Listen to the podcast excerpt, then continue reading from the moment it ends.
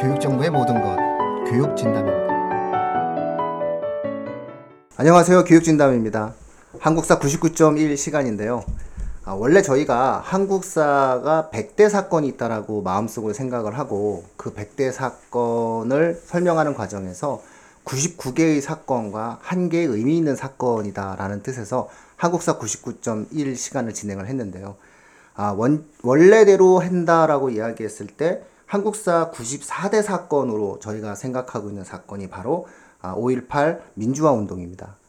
아, 그런데 이제 조만간 다가올 5월 18일이 있어서 저희가 한국사 99.1 시간에서 미리 한국사의 94대 사건으로 저희가 선정한 5.18 광주 민주화 운동을 선정했습니다. 자, 오늘도 변함없이 많은 패널분들 나와주셨습니다. 제 맞은편에는 자평 형님 나와주셨습니다. 안녕하세요. 네, 안녕하십니까. 자평입니다. 네, 그 오른쪽에 시기 형님 나오셨습니다. 네, 안녕하세요. 안녕하십니까. 식입니다. 네, 제 오른쪽에 예, 용샘 나오셨습니다. 안녕하세요. 네, 용입니다.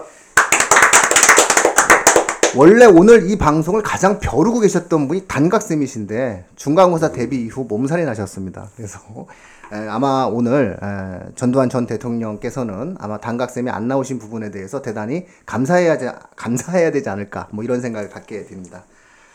자 그러면 바로 첫 번째 시간으로 들어가겠는데요. 아 저는 5.18 광주 민주화 운동이다라고 이야기하면은 그것과 가장 대표되어지는 상징적인 것이 바로 노래죠. 임을 위한 행진곡입니다. 예, 왜 우리가 흔히 사랑도 명예도 이렇게 시작하는 노래인데요. 자, 이 노래부터 우리가 한번 시작을 해보죠. 저는 이 노래 되게 많이 부르고 그랬는데 도대체 누가 만들었고 왜 이 노래가 대표가 되었는지에 대해서 대표적인 노래가 되었는지에 대해서 어, 한번 이야기해 볼 시간이 좀 있어야 될 것 같아요. 자, 이 노래 누가 만들었고 어떻게 광주 5.18 광주 민주화 운동을 대표하는 노래가 되었나요? 네. 이 위한 행진곡 5.18 광주 민주화 운동의 가장 그 상징적인 노래라고 할 수 있죠. 이 노래는 1981년에 소설가 황석영, 그 다음에 그 당시 전남대학교 학생이었던 김종률 이 두 분에 의해서 이제 만들어졌는데 에, 이 노래는 에, 이따 뭐 얘기하겠습니다만 이제 5월 27일 날 광주 민주화 운동 도중에 에, 도청에서 어, 전라남도 도청에서 계엄군에게 사살된 당시 그 시민군 대변인 뭐 실질적인 이제 지도자인데 윤상원과 그 다음에 이제 1978년 말에 에, 들불약을 운영하다가 사망하신 박기순 열사가 있습니다. 이분 그, 에, 그 약 하셨는데 불행히도 그 연탄가스로 사망을 하셨어요. 그래서 이 두 분의 에, 1982년 2월 달에 소위 말하는 영혼 결혼식을 하게 됩니다. 아, 그래서 이 민주화를 위해서 아, 참 안타깝게 희생하신 아, 윤상원, 그 다음에 박기순 두 분의 영원 결혼식에 헌정이 된 노래입니다. 그래서 원래는 어, 넋풀이 예, 빛의 결혼식이라고 하는 맨 마지막 부분에 예, 삽입이 된 노래입니다. 어, 요 마지막 위한 행진곡은 넋풀이 빛의 결혼식의 이제 마지막 부분에 이렇게 아, 합창으로 이제 만들어졌는데 원래는 이 노래의 원래 그 가사는 백규환 선생님, 백규환 선생님 지금 에, 심장병 수술 받고 좀 다행히 그래도 상황이 좋아져서 아, 아주 기분 좋은 통일의 봄을 만끽할 거라고 믿고 있는데 백규환 선생님이 1980년 12월에 장편시를 쓰게 됩니다. 아, 빛 비나리 에, 젊은 남녀의 춤꾼에게 띄우는 밑 비나리라고 하는 이와 같은 아, 장편시의 가사를 아, 소설가 황성 씨가 좀 개사를 했고 여기에 이제 곡을 붙인 사람이 김종률 이렇게 해서 이제 만들어졌고 이것이 이제 불리게 된 계기는 아까 말씀드린 아, 윤상원 그 다음에 박기순 열사의 영원 결혼식에서 이제 시작이 되었다 이렇게 지금 알려지고 있습니다. 아, 그래서 공식 공식적으로는 백기환 선생님께서 작사하신 걸로 대부분 다 인터넷상에서는 나오는 걸로 되어 네, 있는데 뭐 대부분 예. 어, 비슷합니다. 아, 이게 이제 백규환 선생님이 예, 아까 이제 서사 장편시를 쓰셨고 거의 좀 비슷합니다. 요거를 이제 예, 노래화 시키어서 약간 개사를 한 것이 이제 황석영 씨가 개사를 한 거죠. 어. 야, 그럼 여기서 님은 뭐 누구를 의미할까요? 뭐 만해 한용운 선생님이 님의 침묵 이제 떠오르는데 그러면은 처음에는 뭐 윤상원, 박기순 열사였다가 아, 지금은 나아가서는 이제 광주 민주항쟁에서 희생당하신 모든 어, 시민들을 이야기하는 그런 명칭으로 이해하는 것이 옳겠죠? 네, 당연히 그렇습니다. 아 그러다 보니까 광주 민주화 운동을 상징하는 그런 노래가 되었다 이렇게 볼 수 있겠네요. 광주 민주화 운동뿐만 아니라 아, 80년대 이후에 모든 민주화 운동 많은 민주화 운동이 있었지, 있었지 않습니까? 그래서 네. 이제 그때 이런 많은 민주화 운동을 위해서 희생하시고 또 헌신하신 모든 그런 분들을 총칭한다라고 이해를 하면서 가장 이제 대표적인 민주화 운동의 노래라고 지금 상징화되어 있다고 생각할 수 있습니다. 예. 아, 네, 뭐. 아, 그런데요. 그, 이 노래가 그런 식의 어떤 맥락을 갖다 놓고 본다라고 하면은 굳이 민주화 운동 자체를 우리가 흔히 이야기하는 보수나 그 새누리당 쪽에서도 그 싫어할 이유가 없지 않습니까? 맹, 맹, 맹목, 그러니까 명- 그 명분상으로는 그분들도 민주주의에 대한 어떠한 에, 지킴을 하겠다라고 이제 선언을 하시는 분들인데 굳이 이 노래만 나오면은 퇴장을 하신다거나 이 노래를 못 부르겠다거나 이 노래를 부르면은 어, 참여를 안 하겠다거나 뭐 이렇게까지 이 노래를 극도로 싫어하는 이유가 뭐가 있나요? 그건 뭐 잘 알다시피 소위 말하는 일부 보수 세력은 사실은 이제 박정희 특히 아직까지도 그 5.18 민주화 운동을 잔인하게 밟았던 전두환 이 세력이 이제 뿌리를 둔 그런 사람들이기 때문에 뭐 이 노래에 대해서 일종의 무슨 극도로 이렇게 알레르기 반응을 아, 펼친다고 볼 수가 있습니다. 그러니까 뭐 우리나라의 참 진정한 보수가 과연 누군가라고 하는 고민은 우리가 나중에 한번 얘기를 해보겠는데 지금 말하는 뭐 일부 보수 세력들은 사실은 뭐 박정희 그 다음에 전두환 음, 뭐 이런 그 정말 뭐 그야말로 극우 보수 뭐 역사적으로 봤을 때는 뭐 거의 반동 세력에 가까운 뭐 이런 사람들한테 뿌리를 두고 있기 때문에 아, 그와 같은 경계심에서 아, 싫어한다고 평가할 수 있습니다. 근데 사실 보수라고 하는 것은 개인의 자유에 대한 가치를 가장 크게 숭상하는 게 원래 보수 아닙니까?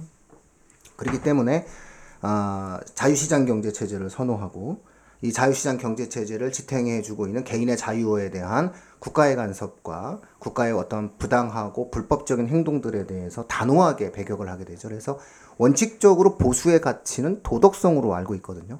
그리고 이러한 도덕성을 기반으로 한 개인의 자유를 중시하는 이것이 이제 원칙적인 보수의 가치인데 그래서 원래 미국 공화당 같은 경우에는 뭐 특정한 형태의 어떠한 전과 다시 말해서 뭐 위증 교사라든가 국가의 어떤 공권력상에서의 어떤 문제로 삼은 그런 사람들은 시의 의원으로도 일단 그 공천이 안 되는 걸로 알고 있거든요. 자 그런 거를 좀 생각을 해서 자신이 보수라고 하시는 분들은 아, 이 노래에 대해서 굳이 배타적으로 생각하실 필요가 없다라고 한번 이 방송을 통해서 좀 생각을 해주셨으면 좋겠고요. 아마 그 임을 보수 쪽의 일부 세력은 북한의 지도자라고 생각하는 사람도 있을 겁니다. 그래서 아니 그걸 왜 아니 그걸 왜 그렇게 생각? 그 사람들 생각이죠. 아니 그건 본인이 그렇게 생각 안 하면 되는 거 아닌가요? 그래서 뭐 이번에도 아시다시피 판문점 선언에 대해서 참 아 그 이상한 언급을 하는 뭐 분들도 계시지 않습니까? 예. 아니 그 백견 선생님께서 서대문 구치소에서 고문 받아가지고 그 감옥에 계실 때 어? 북한의 지도자를 그분 원래 그러신 분 아니지 않나요? 예, 그래서 그거는 조금 너무 예, 좌익 콤플렉스가 아닌가라고 생각이 좀 들고요. 이 사실상 전 세계에서 상당 부분 우리가 과격하다라고 얘기하면은 아, 이무리안 행주공 되게 부드럽거든요. 제 생각에는 아, 프랑스 국가 가사가 좀 더 그 우리가 흔히 표현한다고 한다면 좀 더 살벌하지 않나요? 그렇죠. 요건 뭐 사회자님이 한번 잘 아시니까 프랑스 국가가 얼만큼 그러니까 그 가사 뭐 사실 곡도 한번 들어봐야 되는데 곡도 참 전투적이고 살벌합니다. 네, 레미제라블 그 네. 영화에서 우리가 예, 우리가 예, 흔히 예. 나왔던 그 예, 마지막 예, 예, 장면이지 않습니까? 그리고 예. 가사는 더 살벌한데 그 그럼에도 불구하고 프랑스 국가라는 거죠. 그게 공동체적인 정서니까. 예. 뭐 그건 뭐 사회자님께서 한번 예, 이거는 그 청취자분들 뭐 특별하게 오해하지 마시고요. 이건 프랑스 국가입니다. 이 프랑스의 우리나라로 치면 애국가입니다. 그러니까 우리가 흔히 월드컵 때 프랑스 그 국가대표팀은 가슴에 손을 얹고 이 노래를 따라 부르는 겁니다. 그러니까 에, 지단이 이 노래를 부르면서 우승을 한 겁니다. 예, 자 그래서 이 노래가 어떤 노래냐라고 하면요. 자 가자 조국의 아이들이여 영광의 날이 왔도다. 우리를 향해 폭정으로부터 피로 물든 창이 일어섰다. 들리는가? 들판에서 저 흉폭한 군인들이 질러대는 소리가. 그들은 당신들의 품 안에까지 당신들의 아이와 아내의 목을 따라온다. 무기를 들라 시민들이여 전투부대를 편성하라. 나가자 나가자 더러운 피가 우리의 박고랑을 적시도록. 이게 훨씬 더 무슨 우리로 따지면 뭐 동학혁명운동 당시의 그 노래 수준이라고 볼 수 있는데요. 이게 정말 웃긴 거는 우리가 이 노래를 모르는데 어쨌든 예, 월드컵 때는 예, 지단이 이 노래를 들으면서 우승을 한 것 같아요. 자, 어쨌든 이런 부분들에 대해서 좀 이렇게 에, 어떤 특정한 생각을 좀 하지 말고 하나의 역사적인 맥락 속에서 이 무리한 행진곡이다라고 하는 이런 부분들이 좀 존재했었다라고 하는 좀 생각을 좀 가졌으면 좋겠는데요. 자, 그런데 이제 이 부분에 대해서 이제 왜 우리가 처음부터 왜 이 이무리한 행진곡으로부터 시작을 했느냐라고 한다면 사실상 지난 10년 동안 이무리한 행진곡과 5.18 광주 민주화 운동에 대해서 가장 첨예하게 대립되었던 부분은 바로 이 노래를 불러싸고 이것을 재창으로 해야 되느냐 합창으로 해야 되느냐라고 하는 그런 부분들에 관련된 논쟁이 되게 심각했었거든요. 그래서 이 부분들이 왜 이렇게 사람들 사이에서 논쟁거리가 됐느냐라고 하는 부분들에 대해서도 아, 저희가 한 번쯤은 짚고 넘어갈 필요가 있지 않는가 싶습니다. 도대체가 이것이 왜 이렇게 논쟁이 되었나요? 그 이제 먼저 재창이라고 하는 거는 그 시기에 참여하는 사람들이 모두 함께 부르는 겁니다. 이게 재창이고 합창이라는 말은 어, 그 기념식에서 합창단만이 부르기 때문에 에, 재창과 합창은 아, 광주 민주화 운동을 기념하는 의미가 좀 다를 수가 있죠. 그러니까 다시 한번 말씀드리면 재창은 그 기념식에 참석한 모든 사람들이 아, 광주 민주화 운동을 기리기 위해서 다 같이 부르는 것이 재창이고 합창단은 그냥 뭐 그냥 합창단이 그냥 들려주는 노래 중에 하나로 듣는 거에 불과하죠. 그래서 아, 기념식을 예, 기념하기 위한 재창과 합창은 좀 차이가 있습니다. 그래서 이제 사실은 님을 위한 행진곡은 뭐 80년대 광주 민주화 운동 이후에는 거의 아, 뭐라고 표현해야 됩니까? 암흑가의 그런 음, 어둠의 노래고 이거 잘못 부르면 잡혀가고 막 그런 노래였죠. 그러다가 이제 아, 이제 서서히 우리 사회가 민주화되면서 이 노래가 서서히 공식화되고 이 노래가 공식화되는 노력이야말로 광주 민주화 운동을 역사적으로 재평가받고 우리 사회가 좀 더 민주주의로 발전한다라고 하는 그런 역사적 의미가 있습니다. 그래서 1997년, 에, 1997년 그때 5.18 광주 민주화 운동 기념일이 국가 기념일로 이제 승격이 됩니다. 그리고 이때 첫 기념식을 열 때부터 재창이 됐었어요. 재창이 돼서 2008년까지 이게 재창이 됐는데 이게 이제 대통령이 바뀌었죠. 어, 이명박 정부였던 2009년부터 이게 재창이 공식 식순에서 제외가 됩니다.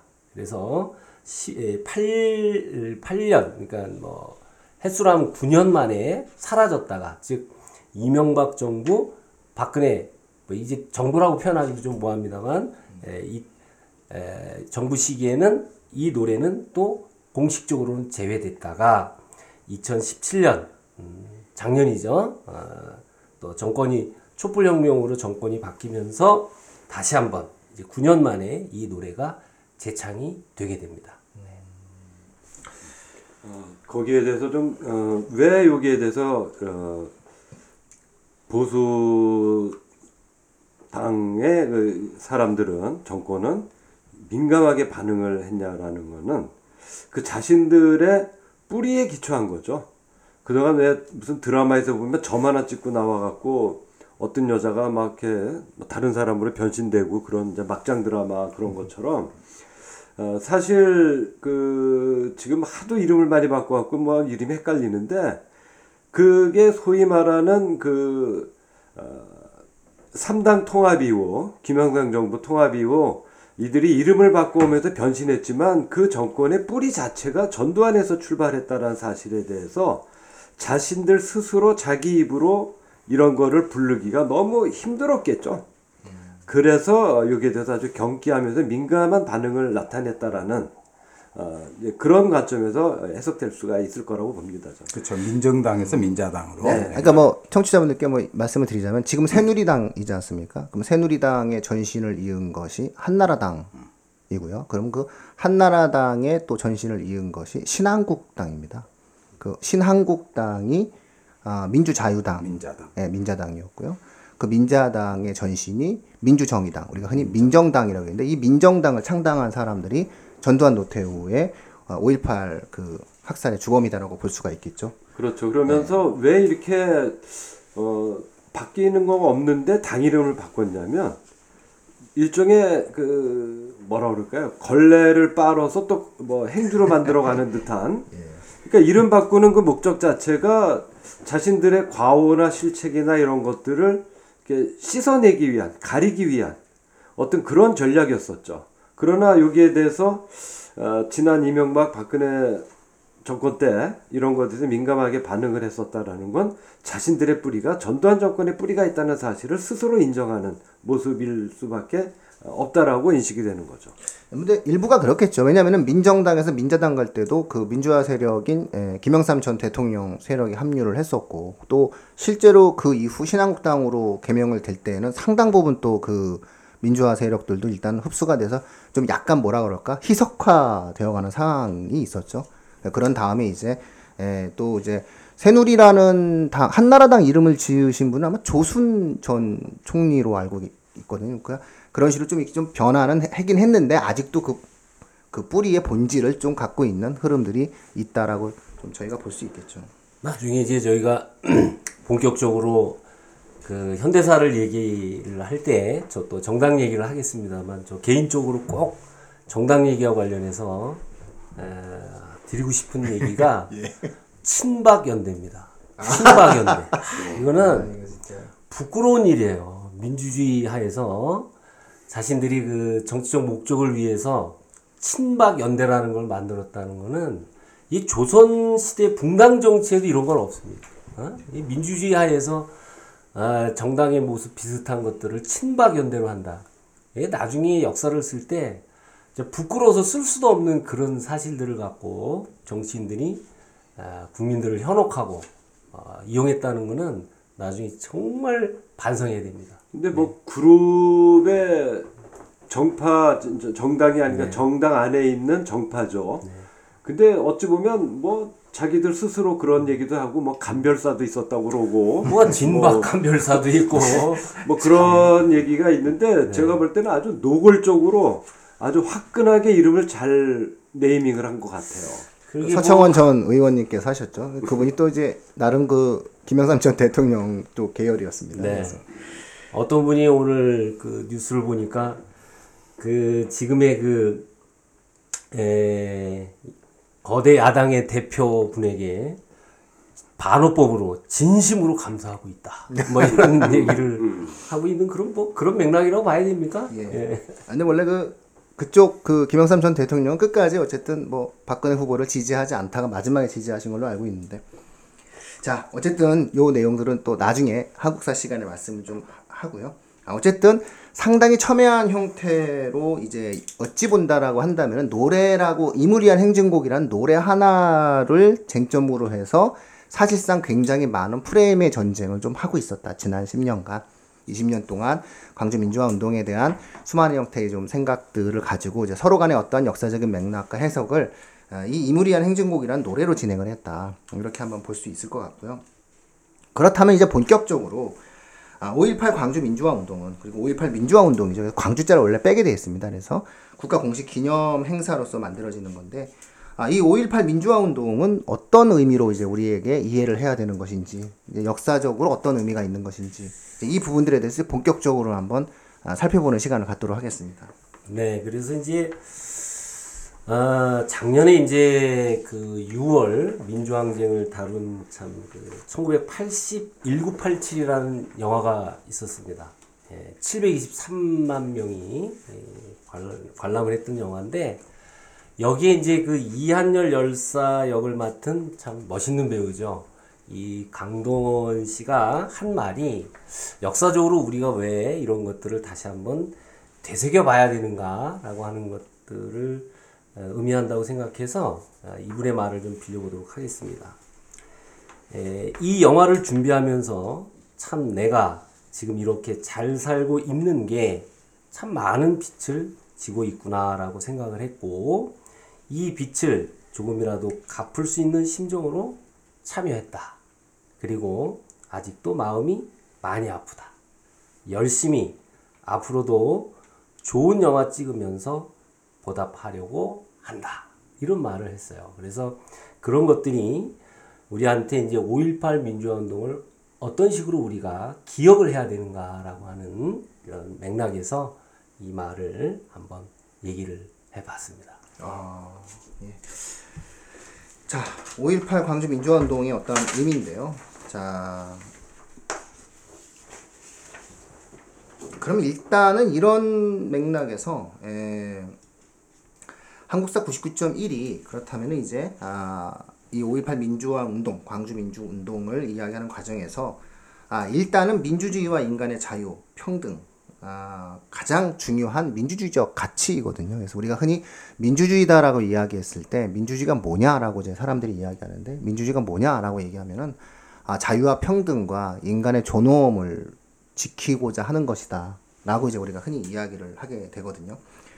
자, 이제 그런 맥락 속에서 아, 도대체가 군인들이 에, 개- 국민을 지키여 지켜야 된다라고 하는 구- 그 군인들이 에, 국민들에게 총을 겨누고 실질적으로 발포를 하고 실질적으로 많은 국민들을 사망에 이르게 한 이 행동들에 대해서 사실상은 아, 현대 민주주의의 근간이다라고 이야기할 수 있는 근대 국가의 정신을 완전히 훼손했다고 우리가 볼 수 있는 거거든요. 결국 국가를 왜 만들었냐라고 얘기한다면 국가는 국민을 보호하고 지키기 위해서 만들었다는 겁니다. 이게 사실상 절대 왕정을 무너뜨리고 프랑스 혁명 이래 인류가 만들어낸 근대 국가의 정신이거든요. 이것이 시민혁명의 정신인 거고 이것이 근대로부터 시작된 현대 민주주의의 정신이다. 이렇게 우리가 볼 수가 있게 되는데요. 결국 그렇게 만들어진 군인이 국가가 국민에게 총뿌리를 겨눈다. 그것도 20세기에 그것도 20세기 말미에 자, 이런 타라고 이야기했을 때는 우리가 아주 기초적인 원론에서 아주 기초적인 원론에서 근대 국가의 정신이다라고 하는 것에 배경이 된다라고 이야기하는 어떠한 미국의 독립선언과 프랑스의 인권선언 그리고 아, 우리나라의 예, 헌법의 정신에 과연 이러한 행동들이 아, 허용되어질 수 있는 것이냐에 대해서 한번 살펴보는 시간을 가질 필요가 있을 것 같아요. 그래서 아, 짧게 미국의 독립선언과 프랑스의 인권선언 그리고 대한민국의 헌법에는 뭐라고 남겨져 있고 뭐라고 합의되어 있느냐 그리고 이런 합의를 어긴다라고 하는 것이 얼마나 심각한 문제인가라는 부분들에 대해서 한번 청취자분들께 뭐 말씀을 드려봐야 될 것 같아요. 그래서 그 미국의 독립선언이라든가 프랑스의 인권선언 그리고 대한민국의 헌법에는 국가와 국민에 대해서 어떻게 이야기가 되어져 있나요? 그 이제 사회자님께서 이제 말씀하신 것처럼 아마도 이제 인간 역사의 발전에 있어서 가장 소중한 것은 모든 인간은 자유롭고 평등하다.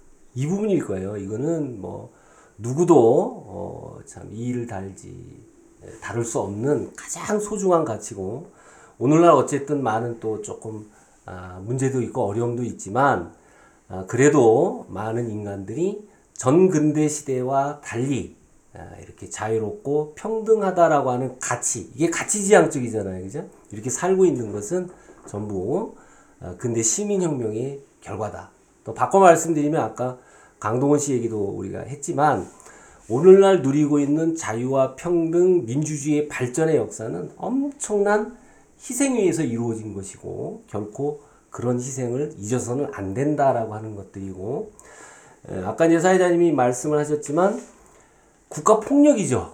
어? 어, 국가가 아니 무슨 세금 걷어서 국민을 지키라고 이렇게 이제 에, 군인도 만들었고 군대도 만들었는데 그 군인들이 자국의 국민들을 오히려 학살한다고 하는 것은 이거는 인간 역사의 발전을 송두리째 부정하는 행위입니다.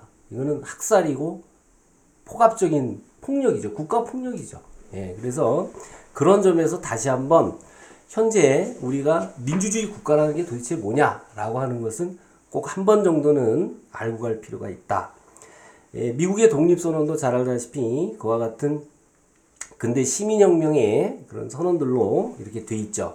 즉, 모든 사람은 평등하게 태어났고, 그 다음에 창조주는 몇 개의 양도할 수 없는 권리를 부여했다. 소위 말하면 이게 이제 천부인권이죠. 그 권리 중에는 생명과 자유와 행복의 추구가 있다. 이 권리를 확보하기 위해서 인류는 정부를 조직했으며 정부가 조직된 이유는 민주주의 국가의 정부 조직의 원리는 바로 그와 같은 사회 계약서를 입각해서 모든 사람들의 자유와 평등을 지키는데 국가가 탄생했다고 보는 거죠. 그리고 이 정부의 정당한 권력은 인민의 동의로부터 유래하고 있는 것이다. 그리고 어떤 형태의 정부이든 이러한 목적을 파괴할 때는 언제든지 정부를 개혁하거나 폐지해서 인민의 안전과 행복을 가장 효과적으로 가져올 수 있는 그러한 원칙에 기초를 두고 그러한 형태로 기구를 갖춘 새로운 정부를 조직하는 것은 인민의 권리인 것이다. 국민의 권리, 즉 저항권의 이론도 여기 담겨 있다고 볼 수가 있습니다.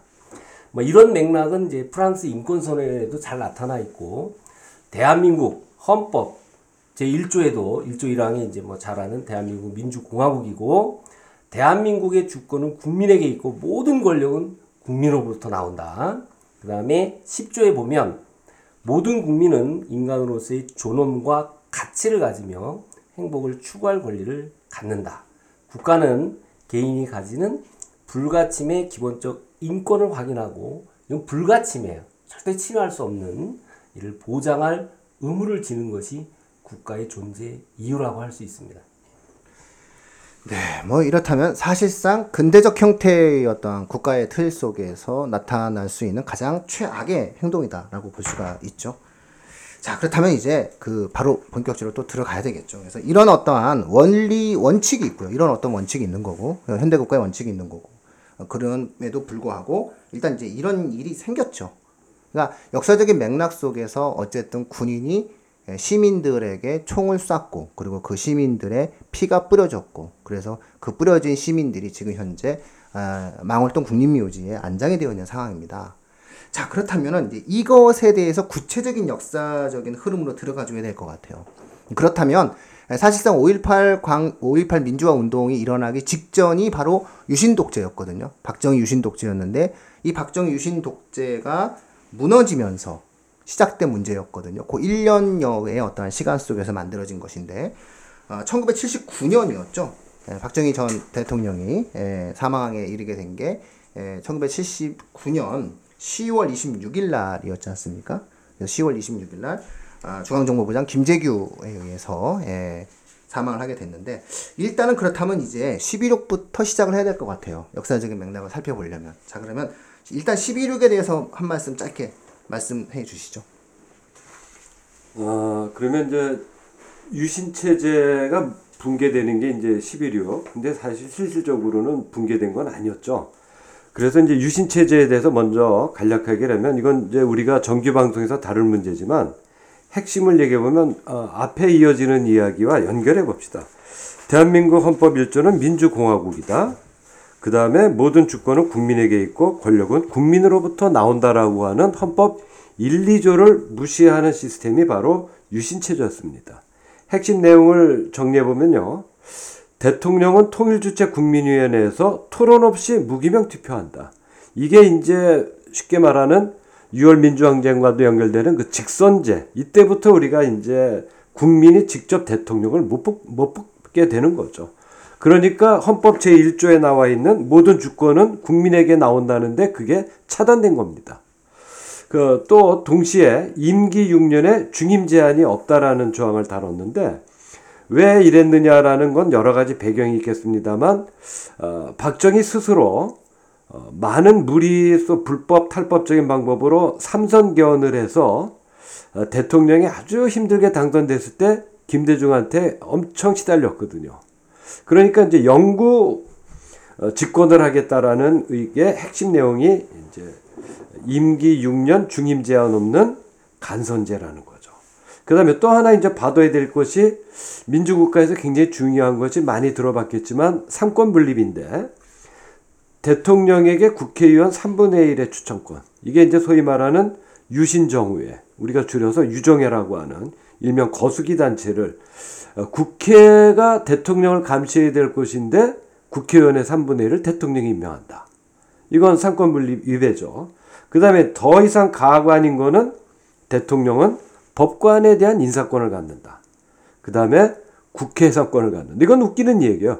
국회가 대통령 탄핵권을 가질 수가 있지 대통령이 국회 해산권을 갖는다는 거는 대통령 중심제에서는 있을 수 없는 얘기죠. 삼권 장악이죠. 그 다음에 유신체제 가장 핵심이 대통령은 필요할 경우 국민의 자유와 권리를 정지할 수 있는 긴급 조치를 할 수 있다. 아까 얘기됐었던 불가침할 수 있는 거를 가침하겠다. 침해하겠다는 건데 언제 하느냐? 필요할 경우. 누가? 대통령이. 그래서 어, 이거 뭐 김기춘이 이거 이제 유신헌법 만드는데 개입했다 그러는데 헌법 18조를 잠깐 소개해 보면 18조에 원래는 어, 국민은 어, 언론 출판 집회의 자유를 어, 보장받는다라고 되어 있었던 거를 어떻게 바꾸냐면 법에 의하지 않고는 언론 출판 집회 결사의 자유를 어, 제한할 수 없다고 돼 있, 에, 바꿉니다. 그게 바로 법에 의하지 않으면이 바로 긴급조치권입니다. 자, 그래서 계속 뭐 얘기를 해보면 유신체제가 얼마나 황당했는지를 어, 자세히 좀 알고 싶으면 그 우선 느낌부터 다가서야 되니까 어, 송강호 씨가 출연한 영화 효자동 이발소를 보세요. 거기 얼마나 이 어처구니 없는 그 상황이었는지를 아주 잘 그려낸 에, 얘기였죠. 자, 그러면 11.6 사태에 대해서 얘기를 해보면 아, 그 전에 혹시 어. 유신 그냥 나중에 하겠지만 하나만 얘기해도 예, 되겠습니까? 예, 예. 근데 그렇게만 해놓은 게 아니고 음. 그이 유신헌법을 세계 역사상 가장 좋은 헌법이다. 이걸 선전을 하죠. 교과서에 넣어가지고 예. 시험을 보게 했어요. 그래서 이 당시에 유신 체제 하에서 어, 고등학교 다닌 친구들 에, 이런 사람들은 이걸 시험을 봅니다. 뭐 한국적 민주주의. 한국적 민주. 네. 세계에서 가장 좋은 민주주의는 1번 유신헌법. 뭐 이런 식으로 거의 세뇌화 교육을 시켰던 거죠. 국민교육 현장 나오지 않습니까? 그래서 오늘날 태극기 부대가 이런 유신 교육의 어떤 부작용이 아닌가 저는 그렇게 생각을 하고 있습니다. 근데 뭐 그 여담이지만 원래 국민의 기본권은 신성 불가침입니다. 그런데 에, 헌법과 똑같은 권한이에요. 비상조치 하에서의 대통령의 권한이 헌법과 동일했어요. 그러니까 이거 하나만으로도 사실상 어, 근대민주주의 국가라고는 좀 보여지기가 어려웠죠. 근데 어쨌든 이렇게 하시던 그분께서 총을 맞으셨죠? 예. 그 배경에 대해서는 이제 이 문제에 대해서는 뭐 김재규 열사 뭐 이런 해석도 있는데 저는 그런 시점은 좀 잘못된 거라고 봐요. 그거는 뭐 자기들끼리 내분 일어나서 총질하다 일어난 사건이라고 볼수 어, 판단할 수 있는 사건인데 저는 그 뿌리를 소위 말하는 유신헌법에 대한 저항에서 찾아야 된다고 보는 거예요. 자, 그래서 국가보안법과 쌍벽을 이루는 법이 소위 말하는 긴급조치인데, 긴급조치는 9월까지 발동됐어요. 언제? 대통령이 필요하다고 느낄 때.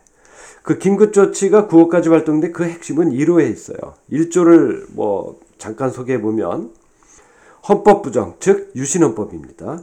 비방 및 개정 또는 폐지를 요구하는 행위를 금한다. 그러니까 유신헌법에 대해서 말하지 말라 이런 얘기입니다. 2번이 더 핵- 핵심의 2번이 중요한데 이 조치 위반자와 그 다음에 나오는 게 이 조치를 비방하는 자. 쉽게 말하면 유신헌법에 대해서 어, 말하지 말라고 했는데 말하지 말라고 하는 그 긴급 조치를 비방하는 자. 그러니까 자기들 스스로도 쪽팔렸던 거죠. 그래서 진짜 웃기는 건 이런 자들은 영장 없이 체포 수색하며 비상 군법 회의에서 심판한다. 이렇게 얘기를 했어요. 그러니까 우리가 대한민국 헌법 1조 2조에 나와 있듯이 모든 권력은 국민에서 나온다. 뭐 좀 영어를 좀 표현해 볼게요. 어, by the people, for the people, of the people. 이게 바로 민주주의인데요. 이 사람들은 군법 회의를 통해서 그러니까 이 사람들의 정치는 by the pistol, for the pistol, of the pistol. 군사 정권이죠. 그러니까 도덕적, 법적, 헌법적 근거가 없는 행동이었는데 여기에 대해서 많은 사람들이 저항을 했어요. 그래서 막걸리 보안법이라고 그래갖고 막걸리 마시고 술 마시다 한말 갖고 그때 많이 그랬죠. 예, 막 잡혀가고 술 먹다가 유신 이러다가 예. 긴급 조치로 감옥 가고 고문 당하고 예. 많았죠. 또 뭐걔 중엔 그랬어요. 뭐뭐 나중에 왜 고발했냐 했더니 아, 재수 없는 놈이 말을 너무 잘하고 뭐 이길 수가 없어서 고발했어요. 뭐 이런 얘기도 있었고 진짜 끝내주는 얘기는 모범 택시 긴급 조치가 있었습니다. 택시 기사들이 시국에 대한 얘기를 많이 하는데 택시 기사들이랑 술 한잔 먹고 이렇게 대화 나누다가 집으로 안 데려가고 경찰서로 끌고 가서 이 사람이 유신헌법 비난했어요. 이렇게 신고를 하면 그 택시 기사에게 모범 택시 보험 택시 면허를 준 거죠. 면허를 주고 그랬죠. 그러니까 이거는 뭐 어찌 보면 뭐 고객 손님은 왕인데 그쵸? 그 뭐, 내가 어릴 때 그런 교육을 받았어요. 뭐 북한에서는 어, 어린이가 자기 엄마 아빠를 고발하면 상을 받는다. 뭐 이런 얘기인데 이거 거의 이런 수준으로 국민들을 끌고 갔었던 거죠. 예. 뭐 이런 것도 뭐 하여튼 뭐 말도 안 되는 분위기였어요. 예, 그래서 어쨌든 유신 독재가 예, 죄송합니다만 이제 시간이 좀 없으니까 유신 독재가 그런 부분들 속에서 어, 김재규 전 중앙정보부장에 의해서 사실상 이제 종말을 이제 고하게 되는 거죠. 자, 그 이후에 바로 정치 체제 자체가 어떻게 되죠? 바로 어, 이제 예. 잠깐만요. 이건 시간이 없어도 꼭 얘기를 좀 할 필요가 있는 게요. 네, 그11.6 사태를 그냥 김재규가 총을 쏴서 박정희가 죽었다. 그리고 김재규 열사다. 이런 식으로 해석하면 되게 위험한 거죠.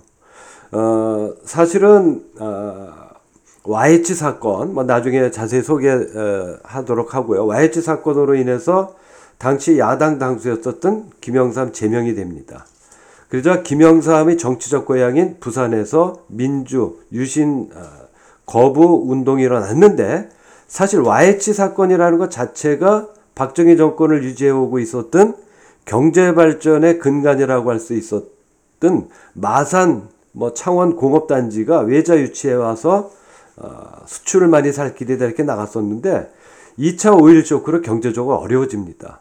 그래서 그 시위가 부산에서 마산 창원으로 번져나가죠. 이걸 사실 우리가 흔히들 말해서 부마 항쟁이라고 부르는데 부마 항쟁 문제를 어떻게 다룰 것인가를 놓고 어, 매우 프라이빗한 사적인 자리에서 강경 진압을 주장하는 차지철과 이건 너무 심한 거 아니냐라는 김재규. 사실 이 김재규하고 차지철은 당시 박정희의 오른팔 왼팔이었었습니다. 이 사람들 간에 있었던 사건이었는데 어, 제가 그 어, 5.18 어, 우리가 특집으로 얘기해서 5.18 하면 또 박하사탕이라는 그 영화가 있었죠. 근데 어, 하여튼 이 사건에 대해서는 뭐 이건 정확하게 얘기하면 11.6 사태는 그 19금 사건이에요.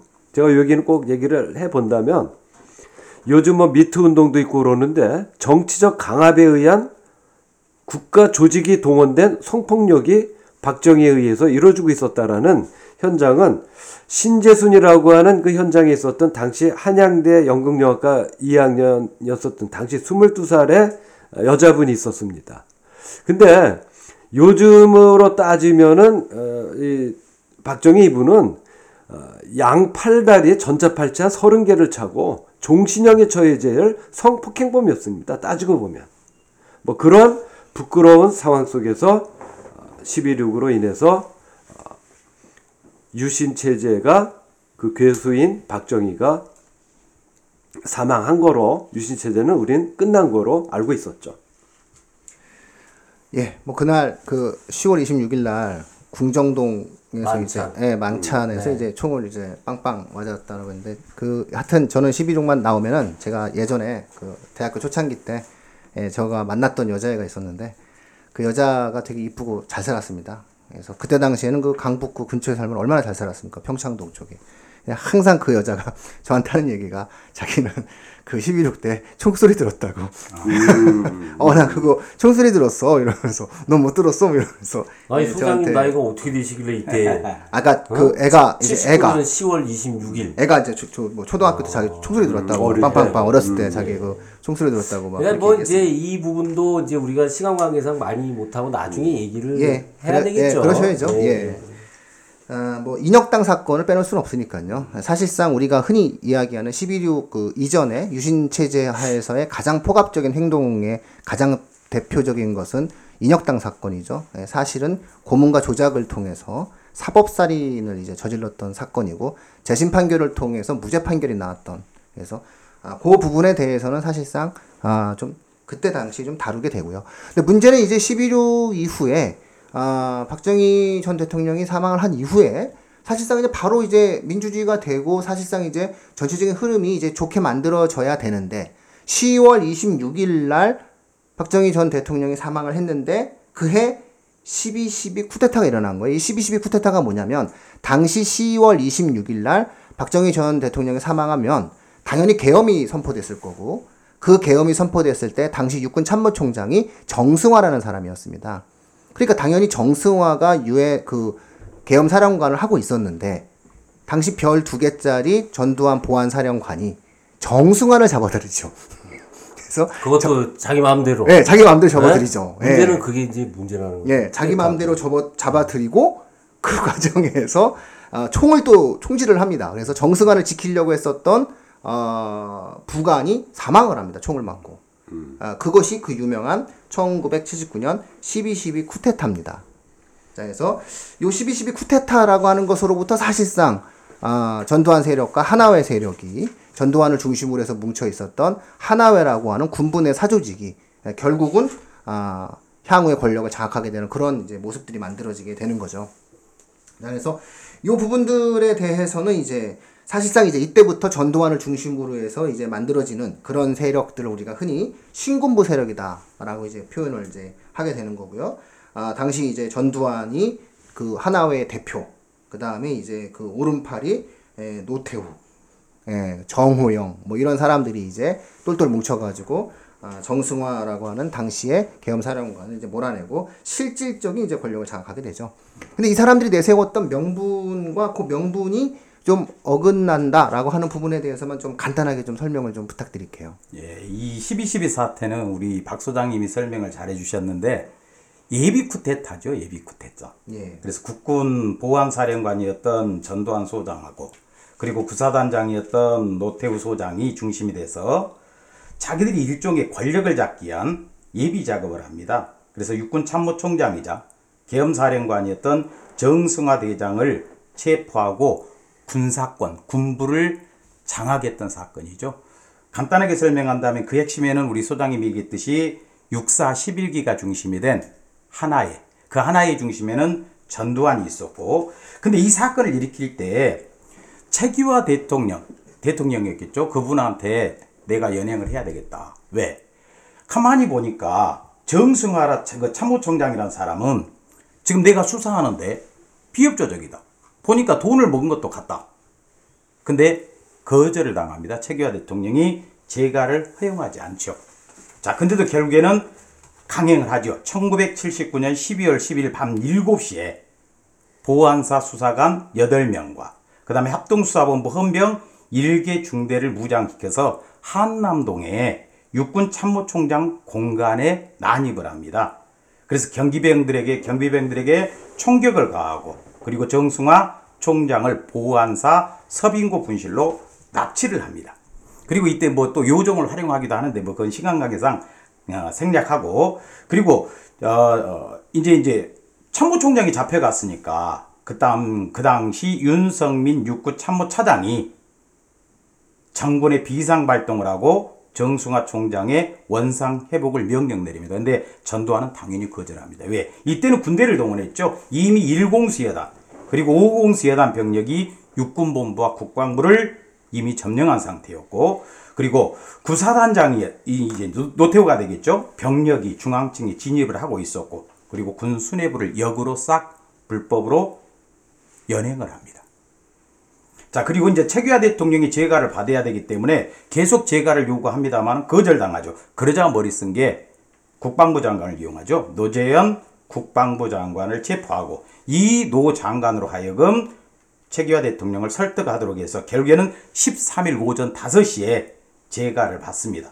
그리고 바로 다 계획돼 있었던 거죠. 노태우를 수경사령관에 임명하고 정호용을 특전사령관에 취임시키면서 신, 신군부가 원래 군부는 박정희인데 새로이 등장된 군부 그 신군부가 군권을 완전히 장악하는 사건입니다. 예, 아, 그 참, 그 정승화 이분이 그 구두가 반짝반짝거려서, 예, 그 거울처럼 빛나야 된대요. 그러니까 이게, 이분도 그렇고 사실은 그 박정희 대통령의 총을 쏜 김재규 시- 전 중앙정보부장도 그렇고 사실상 행위 이후의 준비에 대해서는 별로 고민을 안 하셨던 것 같아요. 예, 이게 보면은 좀 권력에 대한 욕구와 욕망이 지나치게 없어요, 보면. 박정희 5.16을 많이 롤모델로 아, 그러니까 삼았죠. 제가 판단했을 때는 너무 권력에 대한 욕망이 둘 다 없어요, 둘 다. 그러니까 이제 예. 이게 뭐 나중에 우리가 얘기를 하겠지만은 그 박정희가 이제 18년 동안에 절대 권력을 가지고 있었고 대안이 없었죠. 후계자도 없고. 근데 이 절대 권력자가 어쨌든 이게 그 역사적으로 참 이프가 그래서 어려운데 어, 어쨌든 김재규 열사 절대 동의하지 않습니다. 김재규가 갑자기 죽여버렸단 말이에요. 그러니까 대책도 없고 어떤 민주주의 항쟁의 과정도 없이 절대 권력자가 공백이 생기니까 결과적으로는 이와 같은 또 비극적인 쿠데타가 또 일어날 수밖에 없는.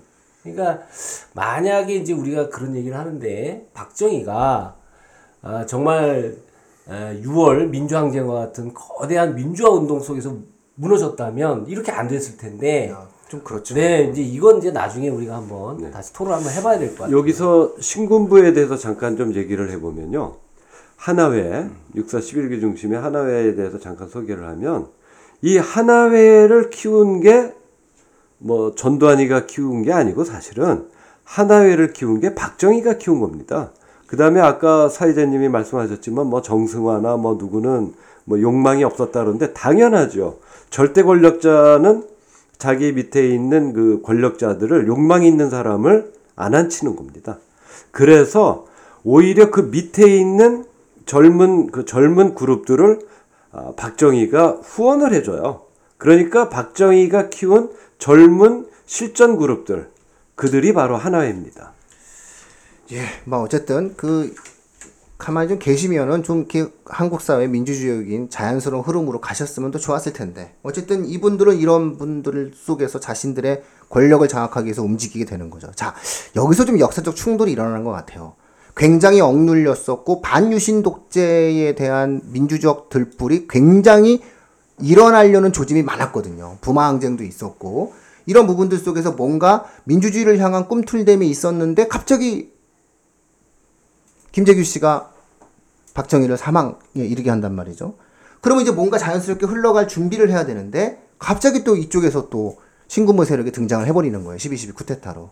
자 이러자 다시 국민들과 시민들이 들고 일어나게 되는 겁니다. 자 그렇게 되면 1980년이 이제 일어나게 되는데 자 1980년에 이제 봄이 오게 되면 무슨 문제가 생기냐면 이제 대학생들이 입학을 하게 되고 대학생들이 학교에 가지 않습니까? 자 그래서 서서히 3월서부터 이제 뭔가 움직임이 이제 시작되게 되죠. 이걸 이제 우리가 흔히 80년 서울의 봄이라고 이야기를 하게 되는데 자 80년 서울의 봄에 대해서 또 우리가 이야기를 해보지 않을 수가 없- 없을 것 같아요. 예, 12.12 사태 이후 전두환이 이제 보안 사령관, 중앙정보부장 서리를 다 차지합니다. 그리고 이제는 군권 장악이 아니라 정권 장악을 계획합니다. 그래서 비상기업력 전국 확대, 물론 제주도가 제외되어 있었는데 전국 확대, 그리고 국회를 예산하고 정치활동을 금지하고 국가보위 비상기구를 설치하고 그리고 북계 남침서를 조작합니다. 그리고 이제 에, 권력을 잡으려고 하자. 우리 사회장님이 얘기했던 것처럼 그거에 대한 저항이 있었겠죠. 그것을 이제 우리가 서울의 봄이라고 하는데 이 서울의 봄은 체코슬로바키아, 체코의 프라하의 봄에 비유된 개념이다. 이렇게 보시면 돼요. 그래서 어, 12.6 사태 이후 1980년 5월 17일까지 시기에 민주화 운동을 얘기합니다. 물론 여러 가지 내용이 있겠습니다만 간단하게 두 가지로 얘기한다면 이때 학생 시민들이 원했던 건 이제는 민주헌법을 만들자. 그래서 민주헌법 개정을 요구했고 또 한 가지는 신군부 정권 장악 막자 그래서 규탄을 합니다. 근데 최규하 대통령은 힘이 없었던 것 같아요. 그래서 미온적인 태도를 보이고 미정미정하자 5월 달에 이제 본격화 되죠. 5월 14일, 15일 대규모 시위가 일어나고 그러자 이제 신현학 국무총리가 국회와 협의해서 빨리 일정을 단축하고 시민들의 요구를 받아들이겠다 이렇게 발표합니다. 하지만 17일 날 신군부가 5월 17일이 되겠죠. 비상계엄령을 이제 계획했던 걸 실천합니다. 전국적으로 확대하고 국가보위 비상대책위원회를 설치하고 물론 전두환이가 위원장 하겠죠. 모든 정치인의 정치활동을 금지시킵니다. 그리고 그때 정치지도했던 김대중 그리고 김종필을 체포하고 김영삼을 가택연금 연금시키죠. 그리고 대학에 휴교령을 내립니다. 그리고 전국 주요 도시에 공수 특전단을 투입을 합니다. 이게 이제 5.18 광주민주화운동의 하루 전날에 되겠죠. 이 일련의 시기를 체코의 프라하의 봄에 빗대서 서울의 봄이다. 이렇게 표현을 합니다. 예, 일단 한번 시기별로 한번 정리를 해드리면 3월달에 이제 대학들이 민주화 열풍이 일어나게 되죠. 그러다 보니까 이제 학도 후국단이라고 해가지고 학생 자치 조직을 아 어떤 군대 내에 어떠한 어용 조직을 만들었었는데 이것을 없애고 민주적인 어떤 학생 조직들을 만들려고 합니다. 그러면서 이제 성균관 대학교에서 이제 병영 훈련을 이제 4월달에 이제 거부하기 시작하고 그리고 이제 5월 2일 날 에, 서울대학교가 비상학생 총회를 통해서 계엄 해제를 요구하죠. 그리고 고려대학교도 아, 총학생 회장단 회의를 통해서 이제 계엄 해제, 유신전장 퇴진을 이제 요구하게 되는데 문제의 포인트는 어디냐라고 이야기한다면 이제 5월 15일입니다. 이때 서울역에 오후 3시에 30개 대학에 10만 명이 모였습니다. 자, 이때 밀고 나갔어야 된다. 우리가 흔히 이야기를 하게 됩니다. 이때 밀고 나갔어야 되는데 이때 그 유명한 사건이 일어나게 됩니다. 이때 서울대학교 총학생 회장이 심재철입니다. 지금 국회의원하고 계시죠. 예, 지금 열심히 또. 네, 이때 당시 고려대 총학생회장이 신계륜, 이때 당시 숙명여대 총학생회장이 이제 형난옥이고요. 서울대 복학생 대표가 아, 이해찬, 그 다음에 서울대 총학생회 대의원회 의장이 유시민, 그리고 이때 당시 이제 경희대 복학생 협의회 활동하시다가 아, 사법시험 2차 합격 발표 이후 청량리 경찰서에서 이제 체포 연행됐다가 석방되신 분이 지금 현재 문재인 대통령님이십니다. 그렇습니다. 자, 문제는 이때, 이때 이 30만 명 이상의 서울 시내 대학생들이 모두 모여서 그 엄청난 민주주의에 대한 열망을 하는 집회를 하는 상황에서 그만 집에 가자고 얘기를 합니다. 저는 사실상 역사의 가정이 없지만 이, 이 집에 가자. 쟤네가 하는 말이 어, 괜찮은 것 같으니까 집에 가자라고 하는 말 자체. 이게 그 유명한 서울역 회군 사건입니다. 그래서 역사의 가정은 없지만 정말 아, 슬픈 일이죠. 그때 이때 서울역 회군을 주도했던 사람이 심재철이고요. 서울역 회군을 끝까지 반대했던 사람이 신계륜이죠. 아, 이 두 분의 씨도 정치적. 네, 당연히 반대하고. 그러니까 이, 이 두 세력의 어떠한 행보를 이후 보면은 심재철 그, 그때 당시 서울대 총학생회장은 MBC 기자를 거쳐서 그 후, 아, 새누리당, 그쪽 한나라당, 신한국당 쪽이죠. 아, 이쪽 국회의원이 되셔서, 아, 지금도 아마, 아, 아, 자유한국당의 아마 국회의원으로 에, 재직을 하고 계신 거고요. 아, 신계륜 의원 쪽은 뭐 잘 아시다시피 이쪽 야당 쪽의 어떠한 정치적 어, 생활을 하셨다라고 이제 볼 수가 있겠죠. 자, 이것이 바로 그 유명한 에, 서울역 회군 사건입니다. 저녁 8시 30분에 해산을 결정을 해버리게 되는 거죠. 이러면서 틈을 줘버리는 거죠. 틈을 주는 상황에서 5월 17일 날 비상경 확대 조치가 만들어지게 됩니다. 중요한 거는 집회라고 하는 것은 한 번 회군하고 나면은 다시 모이는 동력을 확보하기가 어렵습니다. 결국 서울은 이 이후 침묵하게 됩니다. 대한민국에서 가장 많은 대학생과 대한민국에서 가장 많은 시민을 가지고 있는 서울이 아쉽게도 5.17 비상계엄 조치에서 침묵하는 상황이 만들어지게 되는 겁니다. 가장 중요한 그 민주화 운동의 고비에서 아이 좀 쉬었다 하자. 이게 말이 되는 말이. 되냐? 좀 쉬었다 하자. 이- 역사 역사적으로 왜 세조를 암살하려고 했었던 성삼문과 박팽년이 왜 왜 영모에 실패했습니까? 다음에 하자라고 해서 실패한 거 아니겠습니까? 그러니까 예, 사실상 이 이후에 5.17이 5.17 비상계엄 조치가 만들어지자 전국에서 이 부분에 대한 부당성을 지적하면서 민주주의를 향한 전 시민의 권기가 일어난 곳, 그곳이 바로 광주입니다. 자, 이 광주에서 이제부터 본격적인 5.18 민주화 운동의 세부적인 내용들이 만들어집니다. 자, 청취자분들, 2부에서 자세한 이야기를 듣도록 하겠습니다. 잠시만 기다려 주십시오.